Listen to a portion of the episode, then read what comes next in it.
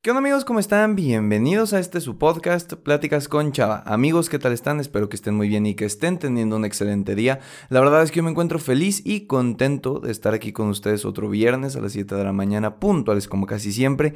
Y mis queridos amigos, mis queridas amigas, como ya leyeron en el título de este episodio, el día de hoy vamos a platicar sobre qué hacer cuando sentimos que nos está faltando respirar en este mundo, cuando sentimos que poco a poco nos estamos hundiendo, nos estamos ahogando entre tantas cosas que están pasando.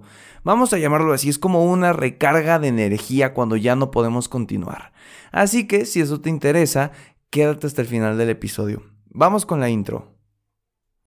Hola, me llamo Salvador, pero la mayoría me dicen Chava. Soy un creador de contenido, conferencista principiante y estudiante de psicología. Y con este podcast busco compartirte experiencias, historias, pero sobre todo consejos y herramientas que te ayuden a crecer personalmente.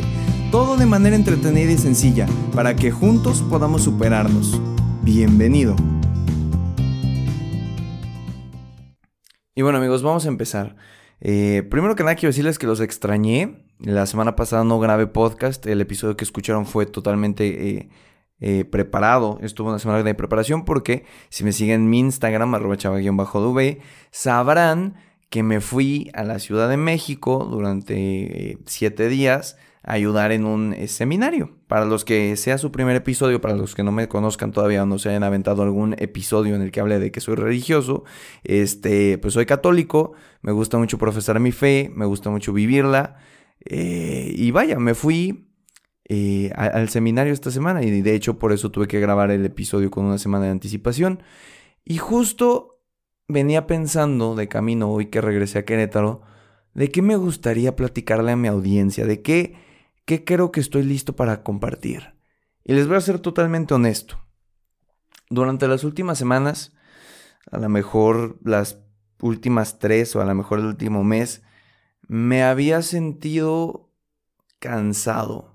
No sé si a ti te esté pasando, pero creo que caí en la rutina diaria de levantarme tarde, desayunar, bañarme, estar en la computadora todo el día, en la noche ver una película, y dormir y leer, leer y leer y leer. Y aunque vaya, muchas personas pueden creer que leer tantos libros y tantos textos en cuarentena es algo productivo y positivo, la verdad es que yo me sentía ya desgastado. Sentía que, que me faltaba algo por hacer, que no estaba cumpliendo conmigo mismo. Y de hecho me abrumaba porque por más que yo quería hacer cosas, el día se me iba en ver videos en YouTube, en grabar un podcast, en cumplir con esta rutina que había establecido desde que inició la pandemia. Y me fui acabando. Y de hecho, no sé si se note en los episodios pasados, pero incluso ya no tenía tantas ganas de grabar algunas cosas. Porque, vaya, me sentía cansado, abrumado, incluso a veces triste. Eh, y por tantas cosas, ¿no? O sea, no, no, no solo por la pandemia y el estar encerrado y pensar si va a haber una vacuna pronto o no, sino que también eh, pues cosas con mi familia, con mis amigos, conmigo mismo. O sea, básicamente estaba un poco succionándome un hoyo negro ahí de, cosas negativas. Y justo coincidió que hace dos semanas vino un sacerdote que es muy amigo mío y de mi familia, que se llama el Padre Juan Carlos. Que padre, si usted está escuchando esto por casualidad, le mando un muy fuerte abrazo. Eh, y, y, nos vimos en una cena. Obviamente todo con su sana distancia y con cubrebocas, no se me alarmen. Pero nos vimos y me dice, oye chava, ¿qué pasó? ¿Ya estás listo para irte a México a ayudarme en el seminario para el cursillo introductorio? Y, de primera respuesta dije, ay, pater, usted está loco, ya, yo tengo que quedarme aquí en mi casa, tengo muchas cosas que hacer, soy un hombre ocupado, entre comillas, ¿no?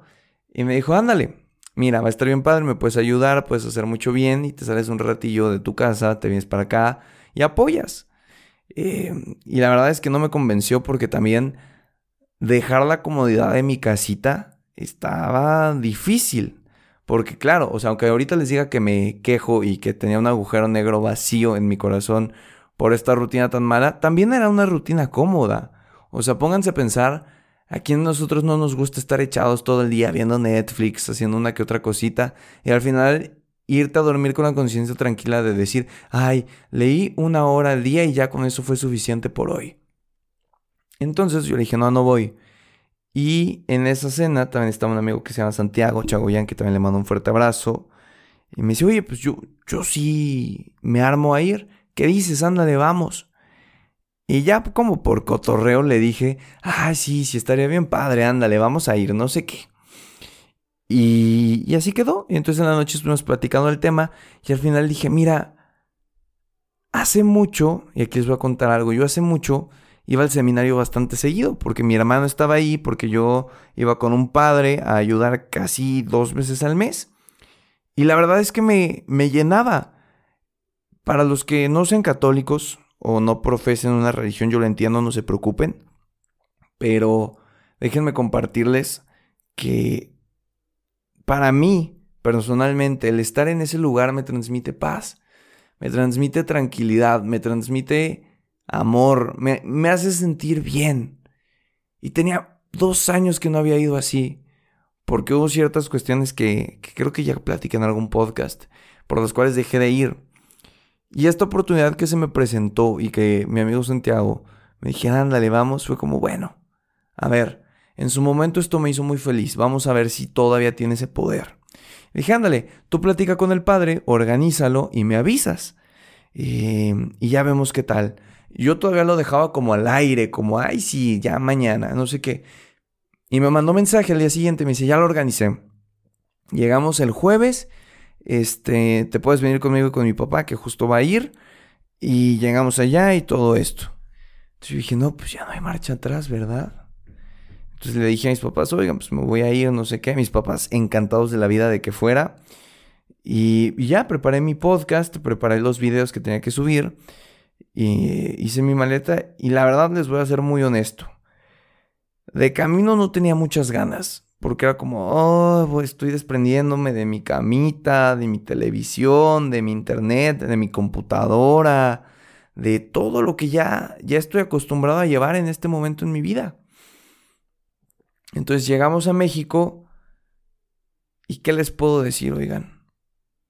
Siento que que soy alguien diferente después de esta visita.